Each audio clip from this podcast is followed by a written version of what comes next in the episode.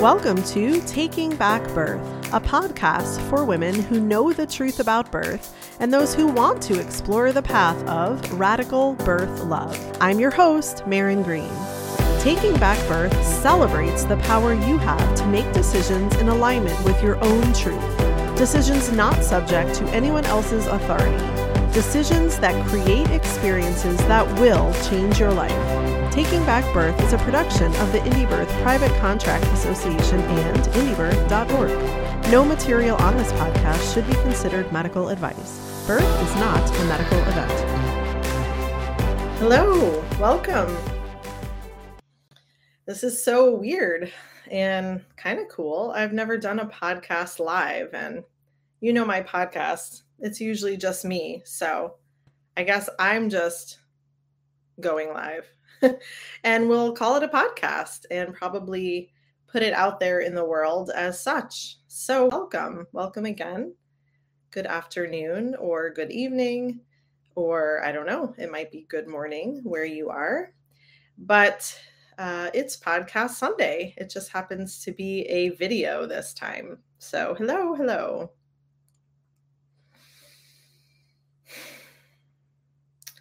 All right. Well, I'm just going to pretend that I'm doing my normal podcasting routine uh, with a camera.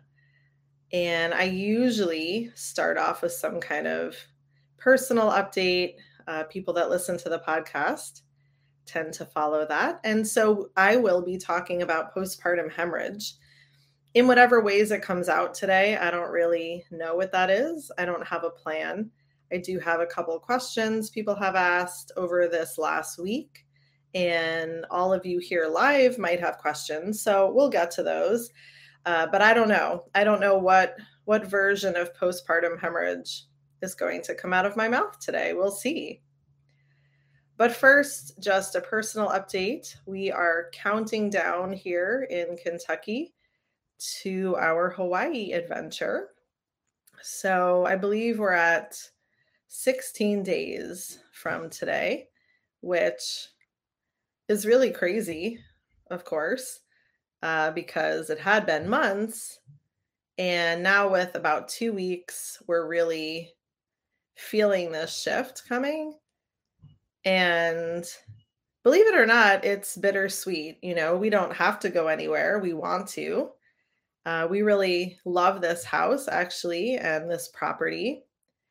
So it's a different feeling than when we relocated about two years ago from Sedona, Arizona to here.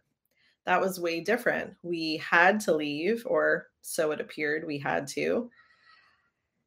And yeah, that was a whole other adventure. But this time we are going to Hawaii and we don't really have a plan. So what do plans mean anyway? I mean, plans got us here, but plans aren't keeping us here. So you really never know in life what will happen and where the universe will take you. So we will be in Hawaii for about, well, the plan again, whoops, there isn't really a plan, but I'd say eight months to a year. And then we'll see. We'll either be back here or we won't, right? It's either one or the other and who knows what else might come into uh, our lives in between now and then. So there is lots of just logistical stuff going on over here for those of you that have been following. Uh, my one dog, my dog, we have lots of dogs, but my dog, Henna, is coming with us, which is nice for her. Uh, it's a pain in the ass for everyone else, but uh, that seems to be what the universe is showing us with her. So she'll be jo- joining us, excuse me. Uh, she'll be joining us in September. And we have another dog, a really beautiful blue eyed um, Aussie, Australian Shepherd, who is sort of looking for a home. Uh, she's a really great dog. If there's any dog people out there that are somewhat local. Um, she's 10 years old, but in really great health. And the long story made short with her is she's my son's dog. And he is also relocating. He is going back to Sedona.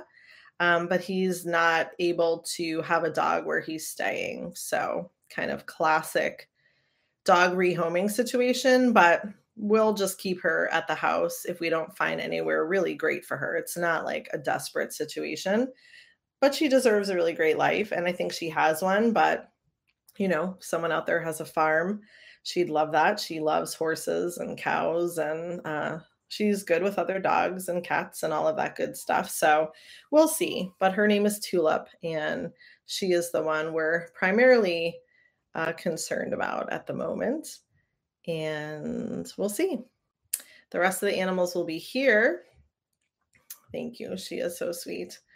Uh, the rest of the animals will be here. And that's also really weird because when have we ever gone anywhere without them? And now we have about 50% or more than that than we had because we have the six cats now. We didn't have any cats in Sedona. We're like total cat crazy people here. And we have 15 chickens. So um, it does feel weird and a little off to be leaving them here at the house. But I know they will be taken well, uh, taken care of very well.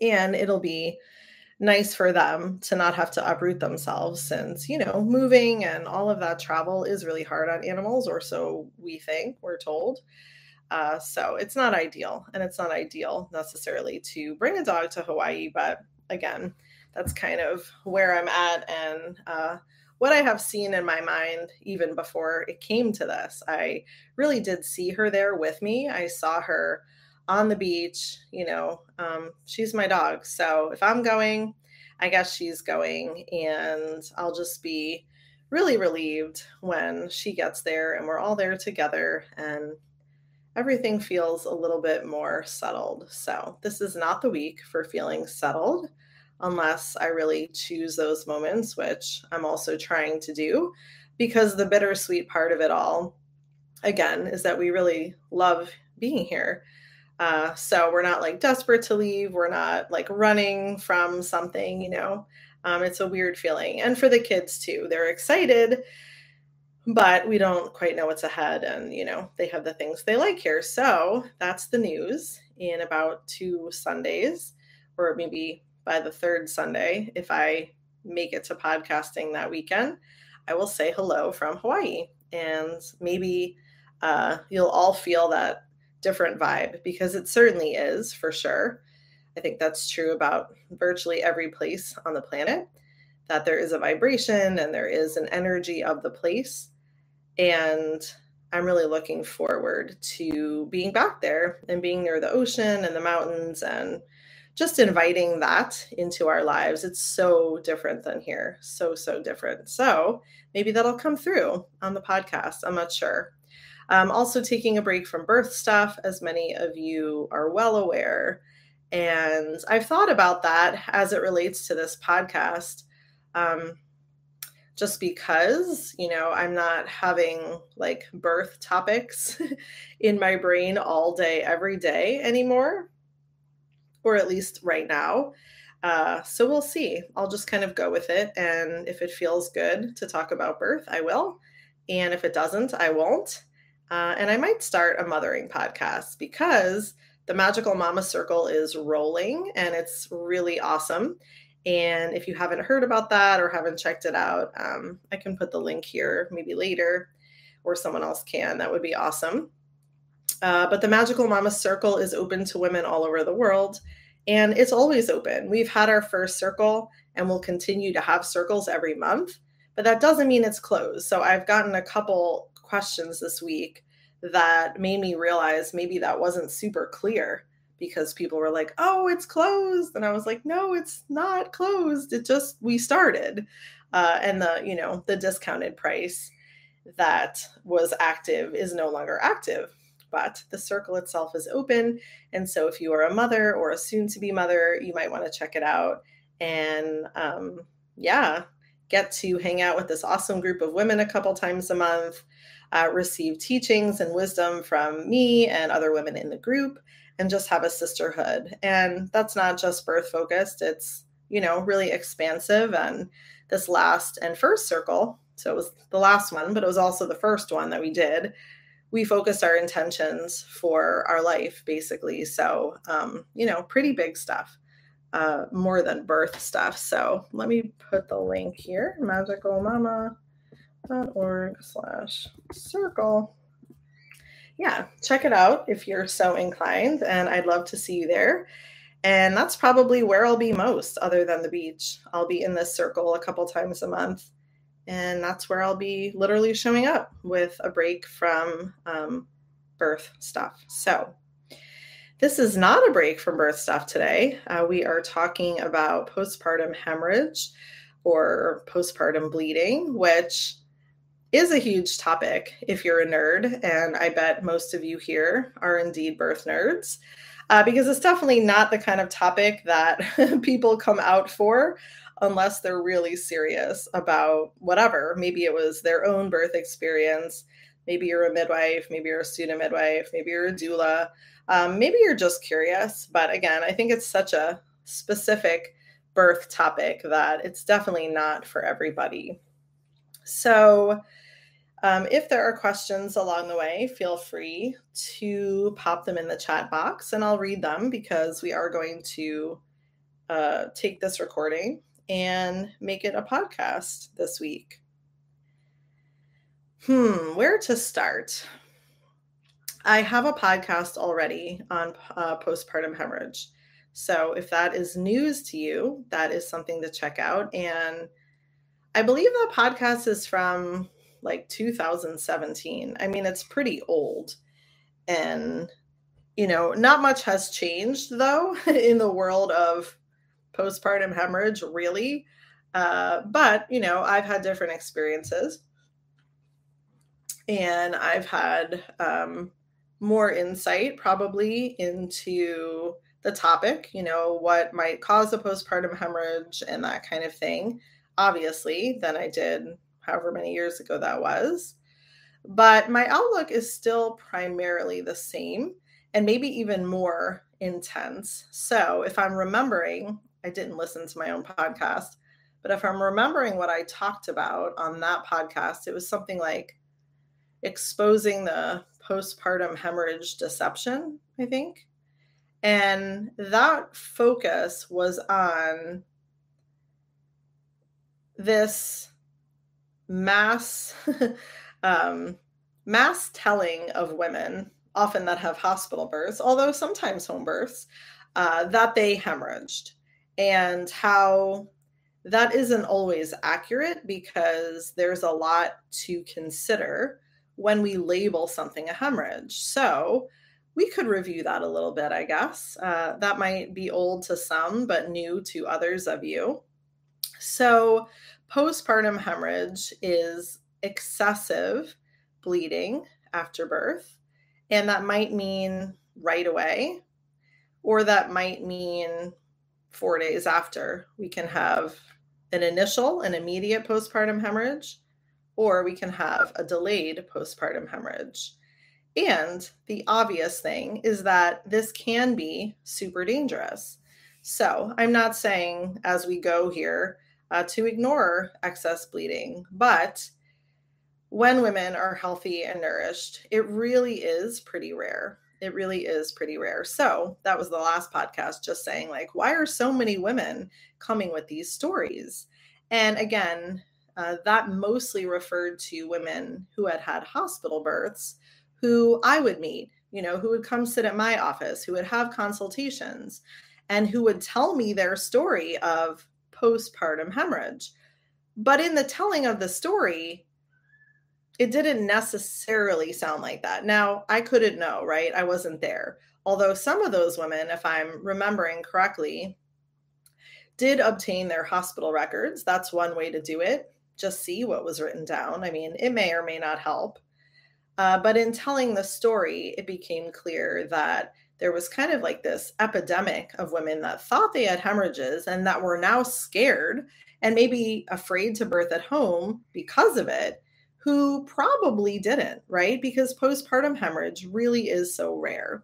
So I'm not a stats, a statistic person at all, really. But I was looking it up earlier just to kind of give myself a little bit of perspective. And uh, like in the mainstream, I believe they say three to five percent of women, uh, birthing women, um, have a postpartum hemorrhage. I don't even know what to make of that. Again, I'm not a statistic person. Uh, there's no way of knowing like what exactly that means. There's the potential all of the time for any of us who attend births to cause a hemorrhage. So doesn't necessarily include that. And again, what is a hemorrhage? Is it just a number? Is it just like an amount of blood? Um, you know, is it a situation that we feel requires a pharmaceutical? Is it still a hemorrhage if someone is bleeding and it's solvable with herbs, right? Like there's a lot of definitions. So I'm saying that in the medical world, the definition, and this is updated, I believe, since 2017.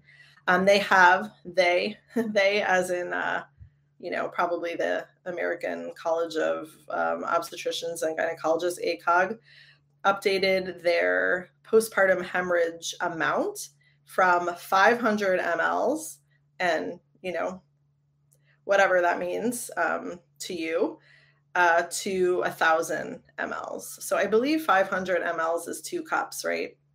So they've updated their definition of hemorrhage to four cups, which is cooler than before because again, why were so why are so many women being labeled with this? Uh, when you know, for example, they felt fine, they went home right away, like probably not a hemorrhage, as compared to something that's very obviously excessive because the woman goes into shock or, you know, God forbid, she requires a blood transfusion. So there are very clear examples of postpartum hemorrhage. And then there's like this very murky area where it's really up to our own opinion in some cases or perspective. But again, to take it back to the numbers, uh, the new number from the medical establishment, which we should all pay so much attention to, is a thousand mLs after birth.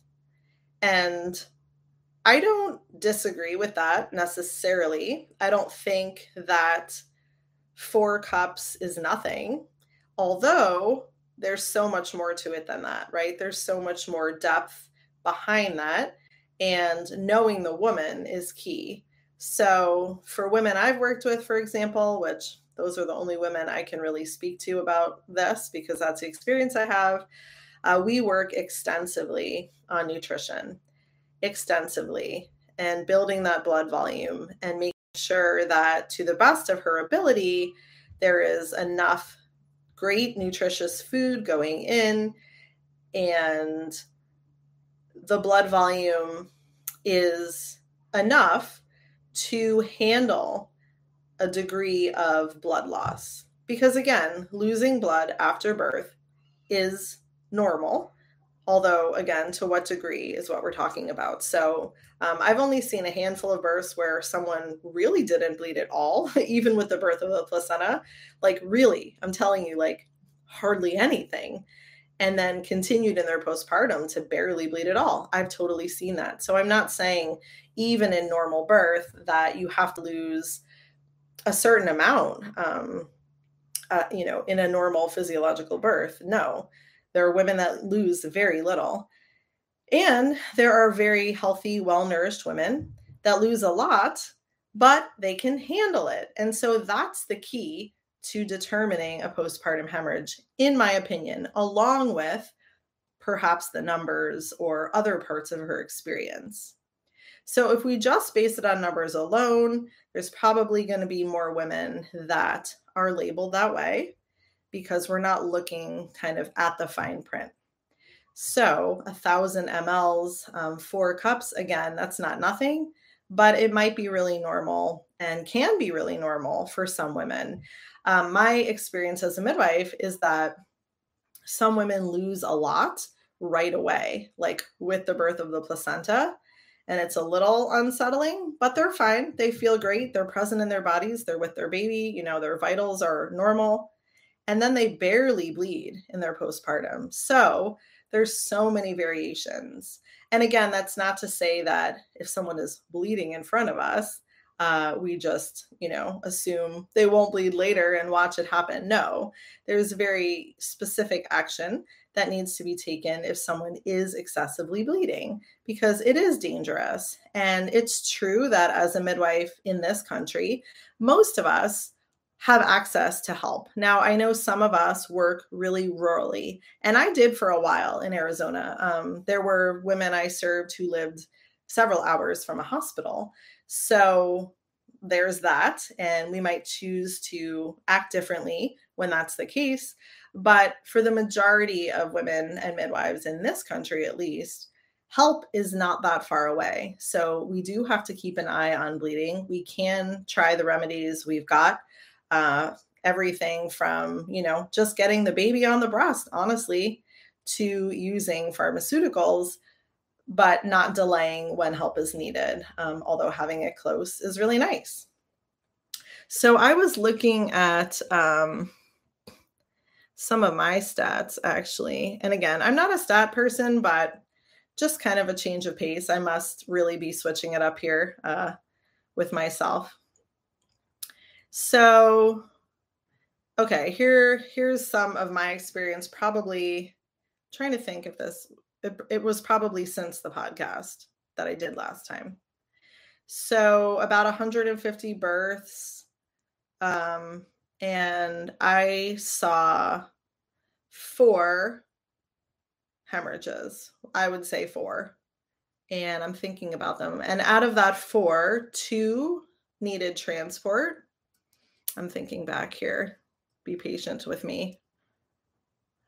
Okay, so two out of four needed transport. The other two were able to stay home, and we were able to, you know, stabilize her and help her build her blood volume up over the next couple weeks. So, you know, obviously that's desirable if we can do it. We don't want to keep someone home if they really need a blood transfusion. We can't do that at home. But if it's just a matter of recovery and fluids, um, a lot of women will choose to stay home and just kind of deal with how they're feeling. But two out of four went to the hospital, and one of those I'm trying to think with her. I think she had had, um, she's like the one that sticks out in my mind because she had had previous postpartum hemorrhages in the hospital. And I have to say, um, I've had really good luck with those women working with them and having that not repeat itself. And it's not about me, it's what I said before. Either they never hemorrhaged in the first place, which is a lot of them, or diet, nutritional counseling, working on fears, all of the things that go into postpartum bleeding uh, were worked on. But this one woman, uh, those things did not solve the problem for her. So she was one that began bleeding immediately after the baby was out. And I know there are midwives out there, it's the worst, right? Um, you know, bleeding that happens like a little bit later in the process, you feel like you can, you're watching it better, you're assessing the mom and baby, but it's hard when the the baby is just barely out and someone is you know acting like they have a blood faucet. It's absolutely terrible and i'm sure for her too. So that mama went to the hospital and oh this yeah the other one that transported was more recent and that was a really um, intense hemorrhage as well. And the birth was normal. Um, I'm sort of blanking on when the hemorrhage happened, but it was a lot of blood initially. And actually, that's the only time, the only time in my whole career as a midwife that I've given pharmaceuticals. And I have no apologies about that, um, you know, and not bragging that I hadn't before. I had never needed to, but I did feel that it was needed with this one mom. And uh, that helped a little but she actually had a delayed postpartum hemorrhage. So it was like the next day or the day after. It was a very odd situation. And I don't know more than that, except I think since COVID, there's a lot we don't know. And bleeding and placentas and all of these things are being affected. So um, perhaps that deserves its own podcast, you know, a couple years into the future here when we do know more. But I suspect, and this mama did as well, that that was part of her very unusual um, scenario. I don't think I had ever seen that much bleeding. So I've seen it, not going to say it doesn't happen, but it happens really rarely. And so four out of 150 births is like 2.6%. And again, only two of those required transport. Uh, so, you know, that's a fairly, or not fairly, I think that's a very low postpartum hemorrhage rate. But again, we don't really even know what the mainstream is talking about. So I'm just offering it as information and, you know, a point of discussion, really. Uh, lastly, I can think of one mama a couple of years ago who bled a lot. And I was pregnant myself actually with Rumi. So I really remember it because it almost made me not feel good, like in the moment of just like being with her and like watching this blood and like having it all over my hands. I remember just feeling kind of woozy, which doesn't normally happen, but I was about a month from having Rumi myself. Uh, but she was fine. Like she was with it. She was in her body. It was just a lot of blood. And um, had she been a different person at a different time with a different personality, you know, maybe, maybe it would have been called a hemorrhage. But she was just like, no big deal. And it was her second baby. I had been with her only for that birth. I don't know her story the first time, really. Um, although I think it was a home birth. Anyway, after the birth, I said something like, Oh, wow, like, did you think that was a lot of blood? Or, you know, was that a lot for you? And she was like, No, it looked like that last time. So, anyway, must have just been normal for her. But I remember in the moment just feeling like, Oh, wow, like, that's a lot and that that should not happen again uh, and i remember her sucking on the cord that was like my super quick remedy and that either worked or she just stopped bleeding because that was what her body did so i didn't include her on this postpartum hemorrhage stats uh, because i don't think that's a hemorrhage she was perfectly stable and coherent and fine despite what may have been a thousand cc's. I don't know. I don't remember that part. So I'm covering up my own chat here. Yeah, I'm just kind of reading. I guess I could read it out loud for the podcast. Heather says, How many of these gals are getting IV Pitocin right after birth? So hard to even know who's doing what with that type of blanket care. Yeah, exactly, Heather yeah, you you and I are are always on the same wavelength, I think. Um, right. That's why I like can't take studies seriously. Like if you're good at that, good for you, go for it. But it just feels like uh, you can't quite sort out the truth. And I don't know either. And we don't know what those births were like. We don't know how many were induced and how many were, you know, coach pushed and a million other things that uh, affect the rate of bleeding after birth. Not to mention the things I've already mentioned, like nutrition and nutritional status and iron status and blood volume expansion and the emotional part of this work and what our wombs do hold, which is everything. So that's a whole other aspect to postpartum hemorrhage that I think is really fascinating. Um, Deanna says, Have you seen or is there research to support the theory that active management with Pitocin of the third stage decreases the uterus's ability to contract and stop bleeding in subsequent pregnancies? Yeah, that's a great question, Deanna. I do not know the answer. Uh, what I do know, and you might know this as well, is that using the pharmaceuticals can be the only option, right? Although some people use them uh, routinely, but they can create a situation where there is a delayed postpartum hemorrhage, um, to my understanding. And the one that I just shared with you, that was her scenario. So I did give her whatever I gave her, uh, which was the only time I had ever done that. And she did have a delayed postpartum hemorrhage. So I don't know, coincidence or not. But I remember that as a student as well. Uh, we did give people, you know, anti hemorrhagic drugs many times in my apprenticeship. I saw it way too often. Um, but the positive side of that was I got to see it and I got to see how that might affect bleeding, you know, afterwards to a certain extent. I mean, you don't hang around longer usually than a bunch of hours. I mean, if someone has truly bled, you're not going to leave them. But in other words, you're not there 10 hours after birth. So um, it's tricky to say. But that's a great question that maybe someone else can answer. Um, yeah, Kayla, I think I answered you, but I will talk more about herbs.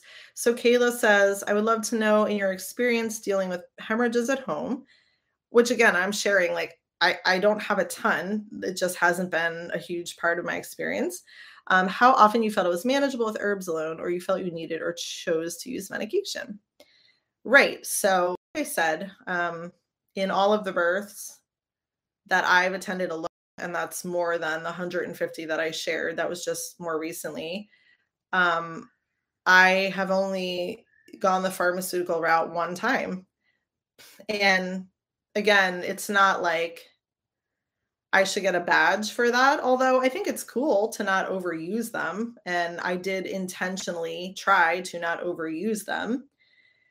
But I was also pretty blessed in my apprenticeships, even though nothing is perfect, um, to see kind of two sides of the coin.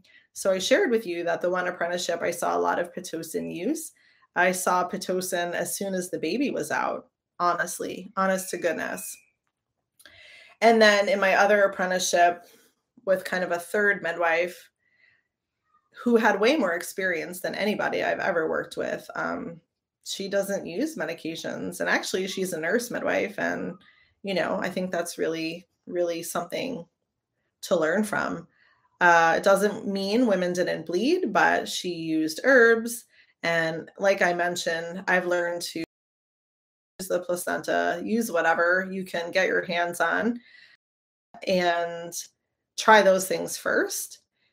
And then, of course, there's a huge conversation about just backing the whole process up and having these conversations with women in their pregnancies. Um, nutrition, I'm not going to go into, but if someone's had a miscarriage, an abortion, a previous hemorrhage, uh, my experience is that their uterus holds memory of all of that. So it's not to say to somebody, oh, hey, you know, because you had a miscarriage, I'm worried you might bleed after birth. It's like, no, you can keep that to yourself but uh, perhaps that woman needs more support processing the miscarriage. Um, perhaps she wants to talk about like feelings or residual um, emotions or you know traumas around those experiences, and the answer will come. It'll bubble up if she wants to share it, and often that's where I feel like we can do really great support and counseling in preventing a hemorrhage, but no one talks about that. So that's kind of off the table uh, in the mainstream world. And even many midwives, whether it's because they don't have the time or the energy or the expertise to go down that road with women. But I really do think that that's why I haven't seen a lot. Um, I don't think it's plain old luck. Uh, and I don't think it's anything I'm doing. I think it's just offering a space for women to process this stuff before they get into the birth and to not be afraid of birth or a placenta birth. With every single one of my clients in the last, I'd say, five years at least, um, they know how to birth their own placenta before birth, even if they've never birthed a baby before. We talk about it.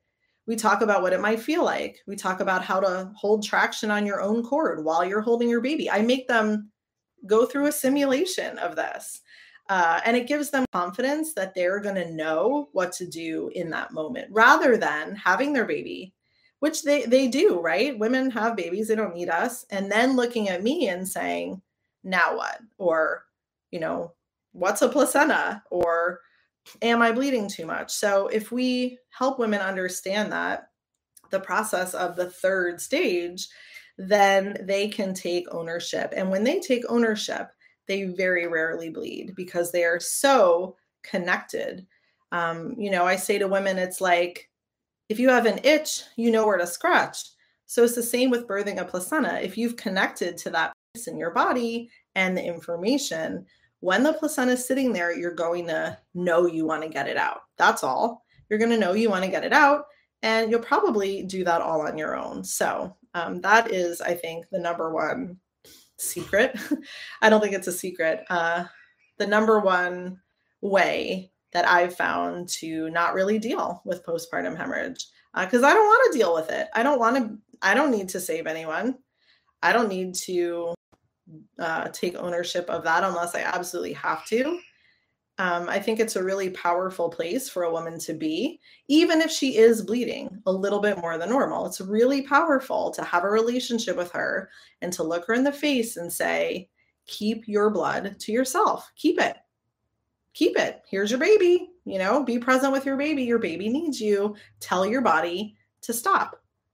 And sometimes that alone is enough. And if it's not, then again, um, it's a very it's a very natural conversation. Like, hey, that's a lot of blood. Can I give you some herbs? Okay. Uh, hey, your placenta is probably ready to be born. You know, can we help you out of the tub? Do you want to do that now? Rather than again being the one that everybody turns to, because then you're the one that has to solve the problem. And I'd rather not solve it. Okay, I'm kind of reading here.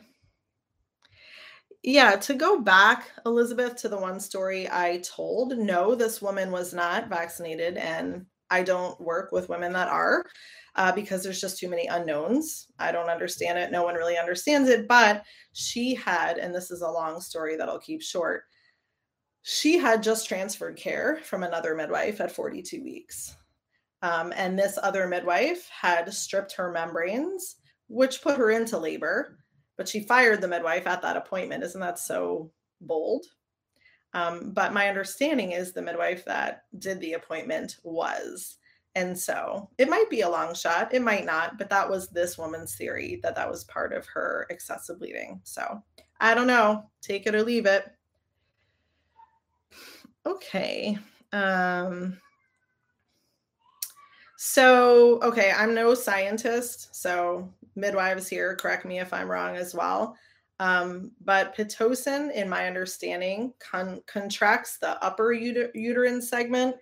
So let's see if I can do a uterus here. I guess this is the bonus of video. Sorry for you listening, but uh, you know, the upper uterine segment contracts that, whereas Methergine, to my understanding, contracts the lower uterine segment.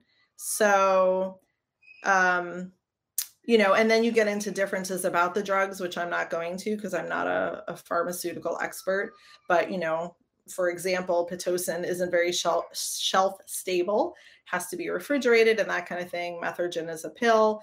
Um, so those are two differences in just like how they are utilized, but the body utilizes them differently. And so I remember in my apprenticeship using Methergine. I've never used that as a midwife on my own.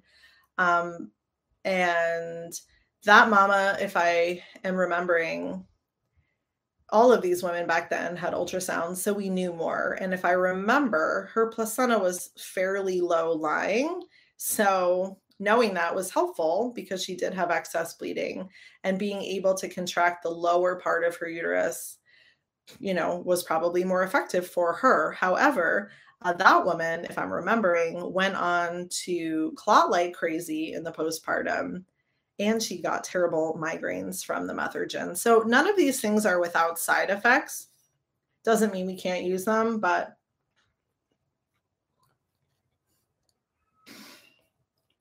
yeah, for herbs, let's see. Um, I have four herbs on the tray, and I always like to disclose that I am not an herbalist. And I only mean that um, yeah, I don't have a high level of education with herbs. I've learned what I have learned, and I do have respect for the plants. So the four that I have on the tray are cottonroot bark, motherwort, witch hazel, and angelica. And I don't use them routinely, but they're there. And after birth, we usually have a tea for the mama made of whatever she's got, maybe red raspberry leaf, maybe a pregnancy tea blend, and we have honey and salt in the tea for her. And that's all, you know. And if it seems appropriate after the baby's born, we'll give her a sip, uh, trying not to interrupt or get in the way. And then if someone does seem like they could benefit from the herbs, then we'll just, you know, squeeze those with a, a short prayer of intention into the tea. So that's kind of my way of dealing with it. Uh, do nothing. do nothing because most women won't bleed. We don't need to prophylactically give her anything. And again, we've had these discussions usually before. So, you know, if there's what looks like a lot of bleeding, we'll first see about herbs and go from there. And most women with the herbs, or maybe it's the cord, like I'm saying, just sucking on the cord, uh, putting a piece of placenta, if the placenta is out, obviously, into their cheek, cuddling with their baby, um, you know, doing nipple stim. I mean, just getting some contractions going is usually enough. Sometimes there's clots in there. That's a whole other thing. So, getting the clots out so the uterus can resume contracting and just trying to troubleshoot those things quickly uh, is usually enough. Again, not all the time.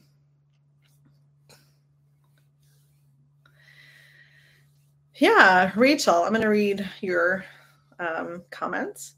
So, Rachel says, a personal experience, if that's okay, might be useful for others too. I know you've spoken about it on your previous postpartum hemorrhage podcast. I remember the beautiful, the womb crying phrase hit me so hard. I cried. Yeah. Yeah. Thank you for sharing that. Um, yeah. I know. And I've heard people, you know, sort of teach it that way since. And I think that's really awesome. Like, I don't, I don't know if I made that up or where it came from, but there's definitely more talk nowadays of the emotional side of hemorrhage, which I think is so beneficial uh, because I don't think any of this is an accident. So that's not to say if someone does hemorrhage or bleed that there's guilt or they should feel bad about themselves as a human.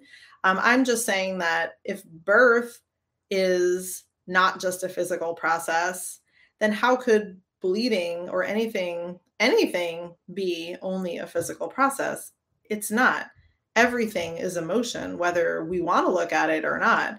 So, yeah, to just um, elaborate more on your comment, Rachel, for a lot of women, that seems to be true that their uterus is holding either fear or grief or, I don't know, uh, pick a strong emotion.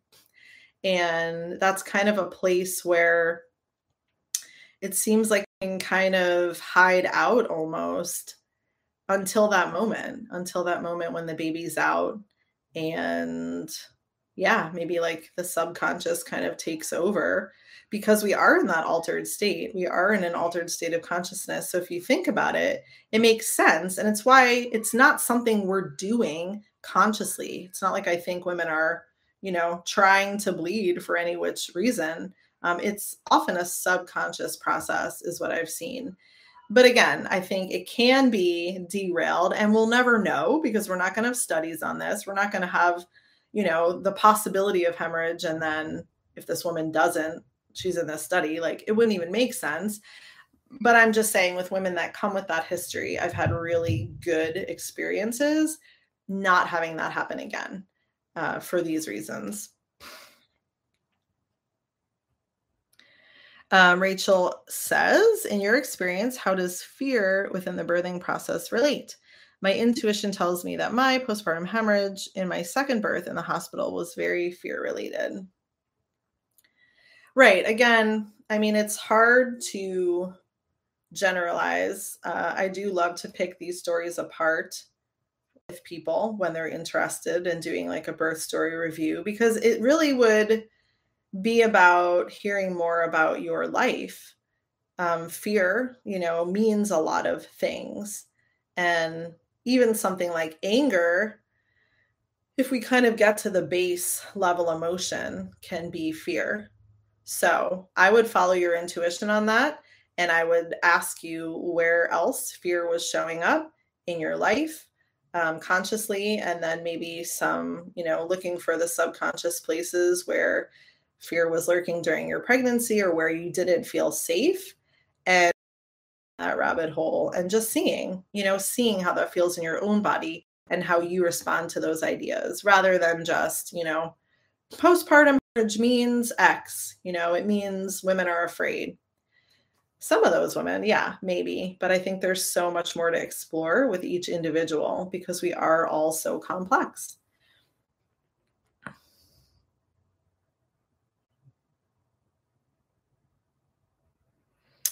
Right. Yeah, Rachel, I think it's totally something you can work on. And like I said, um, some of my favorite clients have been women that have been told they hemorrhaged, or maybe they they really did have that experience, like, you know, of not being in their bodies while blood was pouring out of them.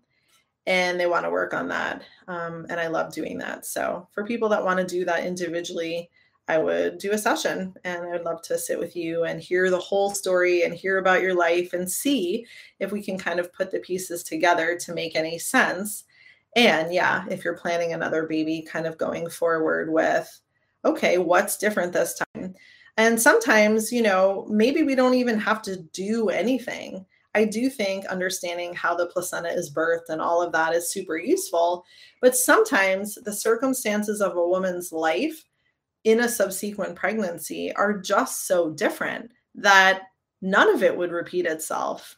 And that's great. We don't often have to go digging. Uh, we can, but you know, it makes me think of someone a few years ago who had some complicated birth stories, and they were all with this one partner.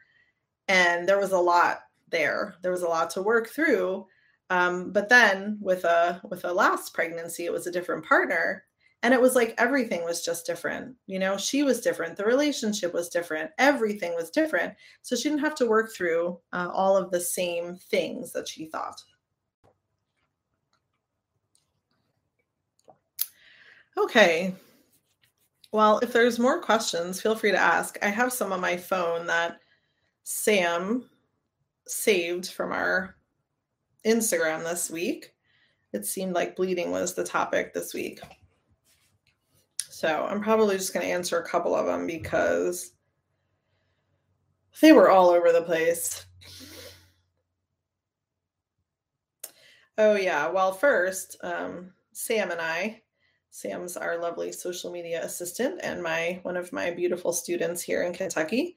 Um, Sam's a redhead, which is no secret because she's all over social media, but she was saying to talk about that myth about how redheads are bleeders. And yeah, we both chuckled because I've never seen it. Not to say you won't see it, but I've never seen it, but I've also never believed it because why would I put that on someone? so, uh, you know, be careful of what you say, be careful of what you believe I've had plenty of redheaded or very fair skinned clients over the years. And I don't think any of, actually, I know for sure none of them were on my list of hemorrhages. Yeah, Heather. Heather um, says, I once heard that hemorrhage can be connected to how the woman feels supported. I totally agree with that. Yeah, I would say that's a theme. And again, I don't want to I don't want to like overgeneralize. Like, I'm not putting this on you if you've had a hemorrhage, but in a couple of women over the years, I've noticed that it feels related to the partnership. You know, and what do I know about the partnership past what I know? Nothing. I'm not in the partnership. So I only know what I've observed or been told. But kind of like this element of, yeah, like support me support me, pay attention to me. And I mean this in the best way, but there's nothing like getting attention by bleeding after birth. It's a very attention getting scenario. It's very dramatic, it's very scary for everybody. Uh, we've been taught, all of us, from a very young age, possibly to be scared of the sight of blood. So, uh, men in particular can have a really hard time with bleeding because we've been programmed to believe that blood means something is really wrong, right? You don't want to see blood outside of menstruation or birth or postpartum, really, uh, because it means something is probably wrong. So that's a hard program to release. And many people after birth don't like seeing any blood. So excess bleeding can feel really traumatic to everybody and really makes an imprint. Um, the women I know that have hemorrhaged, I feel like their partners were very affected and maybe even more so because they were the one like watching this and not knowing what it meant or if she would be okay. So I definitely think it can be related to the partnership and other things. Um, another thing that comes to mind, and maybe I'll skip these. I don't know how great these Instagram questions are. I don't know that they're on our theme today. Uh, but I can think of a client that I worked with the second time. I was her her midwife for the second baby, and she had a beautiful birth, no bleeding at all. But it was something we really worked on because her first birth, she bled a whole lot, was the story. And I believe her. Uh, she didn't transport, but it sounded like it took a really long time to feel good. So I believe that she lost blood. And in her case, she had a couple of uh, red flags, I guess, that, you know, you wouldn't always know to be attentive to as the midwife because sometimes they don't mean anything. But in this case, they did. So one was being a vegan. She had been a vegan for a while. And the second one was it was an assisted, if I'm remembering, I feel like it was an assisted conception.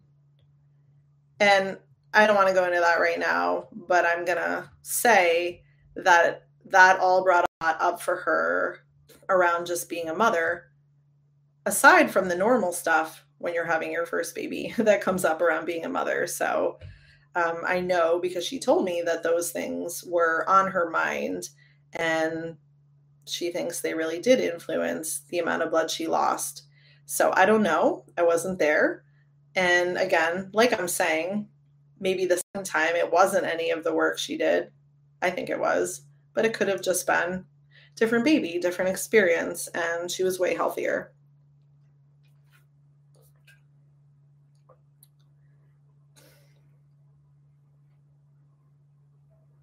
Hmm. I don't know. Maybe I'll pick one of these. A lot of these questions from Instagram are not on our wavelength. Um, hence, having so many followers, which is good in some ways, but uh, the general level of education is really low. They're not the kind of people that are going to listen to this podcast.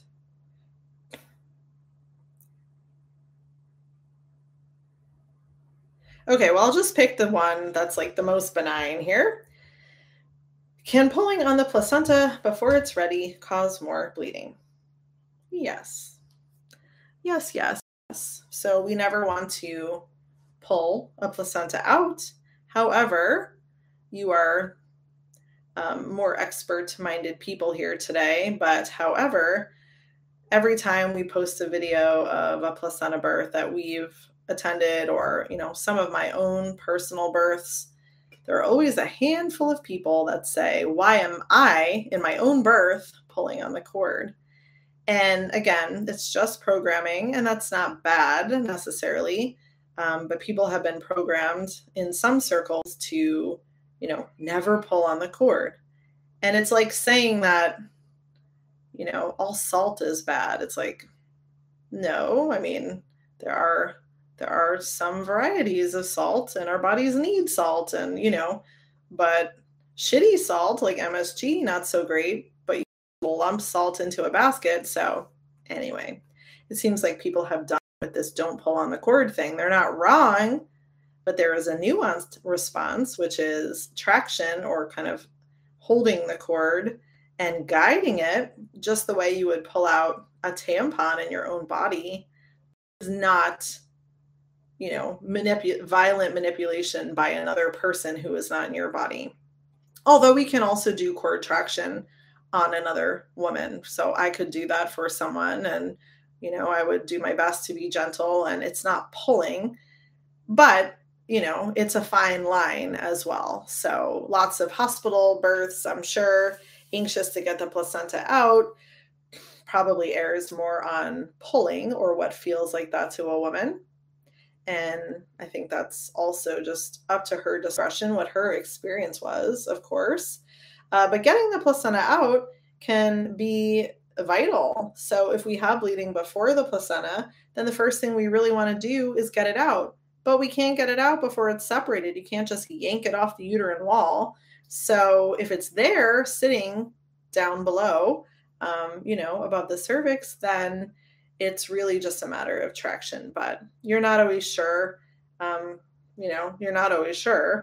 So to be safe than sorry, yeah, you never want to go doing anything hasty and quick and violent that might hurt someone. Um, if someone is bleeding, you do make more of an effort to get it out one way or another. But like I'm saying, I think women can be very, very active and should be very active in that whole process, uh, unless they're unconscious, which, you know, you've got some problems then. Uh, that's a lot of bleeding. But if the woman is still with you and able to participate, then your best idea is to have her help. Get your own placenta out. Uh, sit on the toilet, you know, cough, do all these things, and it'll probably come out. That's the way it works. All right, we are just about at an hour, so I think I am going to wrap up here. Uh, thanks for joining me. This was a fun live podcast. If you're listening at the recorded version, um, join me for the next one. Maybe this is an easy way to get me to do podcasts the next couple of weeks at least. It's nice to have some interaction and not have to think too hard about all of the ways a topic could go. So, if you've enjoyed hanging out today, let me know and send me a topic of interest to you that would be fun to do in this format. And I'll think about it. And I'll uh, maybe do more of these soon.